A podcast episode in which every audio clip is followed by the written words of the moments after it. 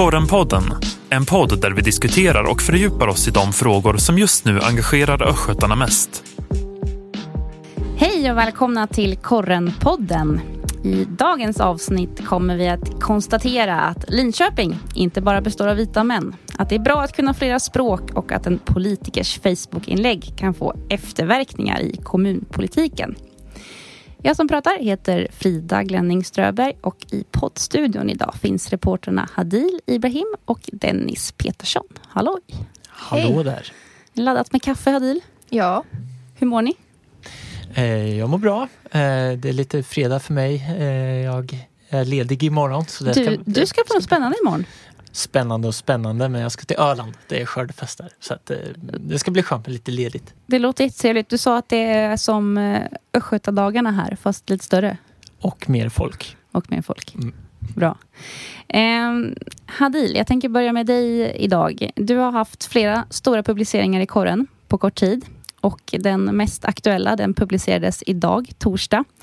Det är en granskning som tar sin början i en desinformationskampanj som ägde rum i vintras. För de som inte kommer ihåg vad det här handlade om, kan du berätta kort? Mm. Så först vill jag säga att eh, det är eh, vår kollega Zenaida som eh, ska få cred för det här.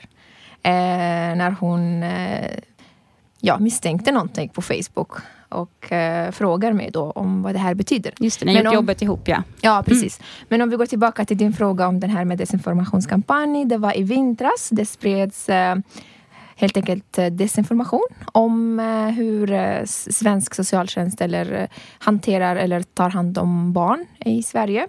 Muslimska barn framför allt. Och det var faktiskt demonstrationer och protester i hela landet. Just det. Eh, föräldrar och eh, familjer protesterar mot eh, ja, att den här informationen som spreds. Och det var framför allt arabisktalande familjer. Just det, den Mm. spreds på sociala medier På sociala medier, Mm. precis. Och nu har ju du och då Zenaida kunnat avslöja att Linköpingspolitikern Hassan Deri, som är då en av Linköpingslistans toppnamn, lockade väljare på Facebook före valet genom att påstå att socialtjänsten i Linköping omhändertar barn för lättvindigt. Mm. Och i ett av inläggen så skrev Deri att det saknas 400 barn i Linköping. Eh, och enligt inlägget ska det ha försvunnit i institutioner eller organisationer. Barnen påstods vara omhändertagna och några av dem helt i onödan. I inlägget lovade Hassan Deli sina potentiella väljare att han ska sätta stopp för att fler barn citat tas om hand förgäves. De här inläggen de skrevs ju på somaliska och är nu borttagna. Hadil, hur, hur gjorde ni det här jobbet och hur gjorde ni för att förstå innehållet? Mm.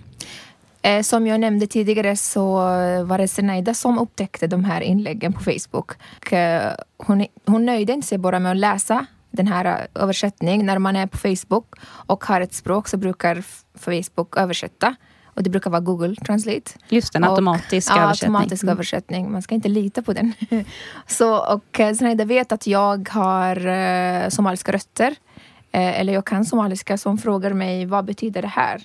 Man, ska inte låta barn spela spel eller något sånt var det. Och så, så frågar jag. Alltså först översätter jag till henne och så frågar jag min mamma som är bättre än mig på somaliska. Och eh, vi frågar andra modersmållärare och det visar sig att, eh, att, att Sverige inte ska ta barn lätt, inte spel. Och eh, det vi kan konstatera att eh, man ska, det är skillnad mellan liksom, att översätta grejer bokstavligen och eh, kontext är väldigt viktig. Så den här personen eller politikern har skrivit och nu minns jag inte om det var i videon också men i alla fall det var en del av hans kampanj när han bad folk att rösta på honom. Att prata om ja men jag ska stoppa det här och vi ska inte låta det här ske och så. Just det, så, så, som, som svensk då så såg man ju inte direkt vad det här handlade om, om i den här automatiska översättningen Mm. utan ni var tvungna att översätta det mer noggrant för att, för att se vad det egentligen, Mm. vad det egentligen stod. Ja. Dennis, jag tänker spela in dig här. Du är ju politikerreporter på Korren. Eh, inför den här publiceringen så ville varken Hassan Deri eller Linköpingslistan ställa upp på intervju. V- vad säger det? Ja, vi kan väl börja med att säga att, att just nu så, så, pågår det ju förhandlingar mellan Linköpingslistan och Miljöpartiet och Socialdemokraterna om att bilda ett nytt styre i Linköping efter valet då och styra eh, nästa mandatperiod. Men att de inte vill ge svar. Ja, de, de, har ju ändå gett svar i vår publicering så att säga eh, och de är ganska formella och så. Så att jag tror att de har velat eh, kanske prata ihop sig innan de har svarat och så. Eh, men men det är svårt för mig att säga. Men, mm. men, men, de, har ju, de har ju gett svar och, och vi har frågat även Christer Mård som är ordförande i Linköpingslistan här idag om, om ytterligare saker kring, kring just den här publiceringen. Och, och, bara någon halvtimme mm, tidigare här innan vi gick in här i poddstudion så, så gav han svar via, via mail där, där han återigen trycker på att Linköpingslistan tar avstånd ifrån de här inläggen och att de kände inte till de här inläggen innan vår publicering och att eh, även Hassan Diri då har offentligt tagit avstånd och ju sagt att han inte står bakom de här inläggen längre och att han har tagit bort dem och att han därför ska ha fortsatt förtroende i partiet. Och eh, Christer sa att, att de här inläggen var en, ett olyckligt inslag i valrörelsen för att kandidater ska ju bara kampanja så att säga om, om partiets ståndpunkter. Mm. Har vi fått, eh, Hadil, har vi fått något svar på vad det var han menade med de här inläggen egentligen? Alltså, egentligen inte. Äh, eh, vi jagade ju Hassan Deri, eller Sneida ringde honom och skickade mejl. Inget, han svarade inte helt enkelt. Så vi visste att det var någon somalisk... Eh, en dag med, eller en kväll med somalisk tema på Agora i Skäggetorp. Så vi åkte dit egentligen för att uh, kolla med det här låga valdeltagandet från Häggetorp och prata lite med Häggetorpsbor och personal. Men uh, han var ju där. Uh, vi visste att han skulle vara där. När vi pratar med honom, när vi frågar honom om det här inläggen så, så märks det på honom att det är, det är något som har gått fel, något som inte stämde. Mm. Det enda han säger är att vi står inte bakom inläggen längre och så tar han bort dem. Sista inlägget tar han bort på plats när vi var där. Mm. Och det är ju en känslig tid så här liksom i Linköpingspolitiken att så här, det ska till ett nytt styre. Linköpingslistan kan bli en del av det och så. Så att jag tror att de ganska snabbt vill få det här över, liksom, överstökat och kunna gå vidare och fokusera på, på det som, som eh, mm. sker just nu. Just det. Men han tycks alltså ångra sig minst sagt kan man säga. Mm. Du Dennis, eh, påverkar det här avslöjet avslöjandet förhandlingarna som pågår nu?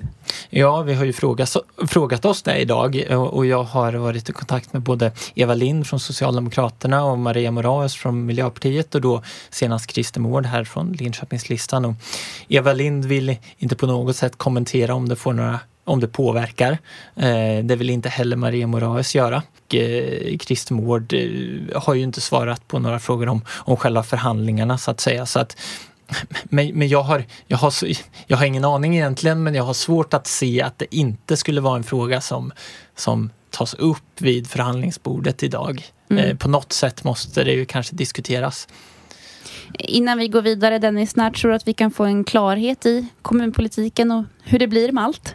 Ja, det har ju varit en del turer sedan 11 september, sedan valet. Eh, och eh, Maria Moraes, då Miljöpartiet, gav mig igår att hon tror eh, och hoppas att, att ett besked kan komma nästa vecka.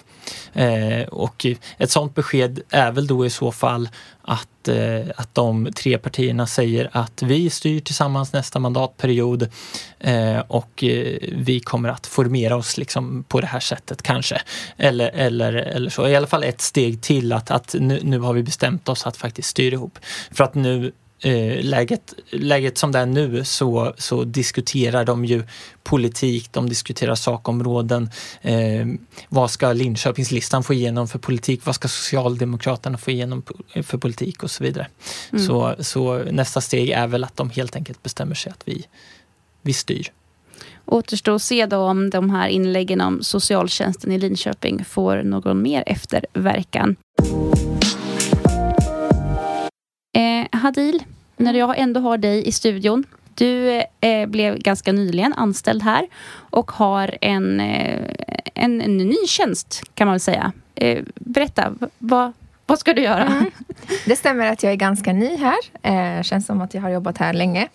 Eh, men eh, jag har börjat eh, i januari, så mindre än ett år. Eh, och min tjänst idag är en projektanställning och har att göra med mångfald. Och det innebär konkret att vi får mångfald i tidningen, men också på redaktionen. Så att det jag kan säga är att Linköping består inte bara av vita män i medelålder. Är du chockad Dennis? Va? Nej men det, jag var väl medveten om det ändå. Du är inte medelålders än men du är vit och mm. man. Nej, nej, jag är på väg dit. På väg. Ja, men tittar man på statistiken eller bläddrar man bara i tidningar generellt så, så är det oftast män. Det är politiker, det är poliser, det är polismän, det är sakkunniga experter och sport. Så det, det, alltså det är liksom eh, majoriteten är män och eh, det kanske är bra att få andra eh, få andra, lite mer mångfald. Mm. Kvinnor, folk med en annan bakgrund och, och så vidare. Och jag tänker att områden som Skäggetorp, Berga och Rid, också en del av, av Linköping. Och eh, för att få de här personerna som, bo, som bor där, deras röster eh, ska höras. Och, eh, och det är min uppgift. Eh, att lyfta det positiva men också att belysa det negativa eh, från de här områdena. Och såklart är det lättare för, för en person som mig att nå till den här gruppen. För jag är den gruppen, eller jag tillhör den gruppen. Så, Hur då? Ja. Hur då? För jag, jag är inte född och uppvuxen här, som ni kanske redan hör på min brytning. Eh, jag är född och uppvuxen i Libyen med mm. föräldrar som har rötter i Somalien. Så jag har typ där, mina föräldrar har eh, um, inte invandrat kanske, men uh, flyttat, alltså migrerat. Och jag har också kommit till Sverige på grund av uh, orolig, oroligheterna i Libyen 2011-12. Där. Och, du kom hit som 20-åring? Ja, jag var 20 mm. år. Måste du avslöja min ålder nu? Mm. Precis. Ja, när kom du till Sverige? Hur gammal var du? Så kan man göra matematiken själv. Mm. Jag är 30 år idag. Och, eh, Ser ingen ut. Mm. Mm. Och ja, så att jag kan de här språken. Och, eh, Vilket jag, språk kan du? Arabiska och somaliska. Ja. Och så, det, då är det lättare att kommunicera Eh, och eh, det är lättare att prata med någon man känner igen sig i att, än att... Ja. Såklart. Ja. Mm. Du har ju jobbat som tolk innan eh, du blev journalist. Mm. Eh, hur skiljer sig de yrkena? Mm. Ja, men alltså det, är ju lite, alltså det finns ju likheter och olikheter. Det, är, det vi gör som tolkar är att vi, vi är som papegoja brukar man säga. Man bara upprepar det som sägs. Man ska inte lägga något mer, man ska inte ta bort någonting. Man ska säga exakt hur det är. Det många tolkare gör att de lägger sig in och det liksom, jag kommenterar lite och så, så ska man inte göra. Eh, och jag tycker att det, är, det liknar lite av jobbet som journalist. För vi ska lyssna och upprepa och bara berätta det som sägs. Eh, utan att eh, lägga egna liksom, åsikter eller mm. Eh, värderingar och så. Men det som skiljer här är valet. Alltså när jag får tolkuppdrag, jag väljer inte mina tolkuppdrag. Men jag kan välja vilka personer jag ska intervjua. Mm. Uh, I min tjänst idag till exempel. Och det tycker jag är bra. Uh, för att uh, det här är viktigt. Även om jag, jag förändrar inte sanningen men jag kanske når till personer som vanligtvis ingen når till eller pratar som med. Som inte syns och hörs. Som inte syns, som inte hörs. Apropå det har du gjort en eh, väldigt fin eh, reportageserie nyligen om eh, invandrarkvinnor mm. som eh, jobbar här i Linköping med olika jobb som liksom lyckats eh, i sin karriär. Hur fick du den idén? Mm. Alltså det var så här att sen jag började på kåren så var det jätteviktigt med den här äh, jämställdheten och äh, att vi ska få, åtminstone 50-50 lika många kvinnor som män representerade i, vår, i tidningen, i våra olika liksom, um, plattform. Och jag har alltid haft kvinnor i fokus. Uh, hela mitt liv, inte bara när jag började på korren som kvinna själv men mm. också jag tycker alltid att det är intressant och viktigt det här med jämställdhet. Och, Ehm, så jag började med att göra en serie eh, om kvinnor i sådana här mansdominerade jobb. Eh, som gick jättebra. Och så fick jag idén att varför inte göra någonting om kvinnor, utrikesfödda kvinnor, svårigheter på arbetsmarknaden. Uh, och det är inte bara jag som bestämde någonting utan det är också kvinnorna som hör av sig till mig. Brukar prata om diskriminering på arbetsmarknaden och det är inget så här ord som vi använder bara lätt utan det är ett faktum. Eh, jag har pratat med byrån mot diskriminering och statistiken visar att det finns faktiskt diskriminering på arbetsmarknaden. Mm. Hur, hur kan den visa sig då? Det är ju liksom allt från att man inte alls blir kallad på intervju till att man eh, kanske behandlas på ett annat sätt på jobbet, förlorar sitt jobb. Man har kompetens och meriter och allt men andra med mindre kompetens eller merit får jobben. Eh, så jag har pratat med flera kvinnor och eh, de flesta delar, delar samma erfarenhet. Och, eh, men det är inte bara problem vi pratar om. Vi ger hopp till människor. Så att i varje historia så finns det lite... Vi belyser, eller jag belyser problematiken men också det ger hopp till andra att man, om man kämpar så får man kanske till slut ett jobb eller eh, inspirera någon annan att kämpa men också att eh, säga att det finns faktiskt än idag. Mm. Ja. Hadil, vi är glada att du är med oss, att du är på korren. Eh, jag är också glad, Dennis, att du satt i den här poddstudion återigen. Eh, mm. Tack för att jag fick vara med. Eh, vi ska avsluta det här avsnittet den här veckan med önskan om en trevlig helg. Både till Hadil och Dennis och till er som lyssnar. Tack. Hej! Tack så mycket. Hej då. Du har lyssnat på Korrenpodden. Ansvarig utgivare Maria Kustvik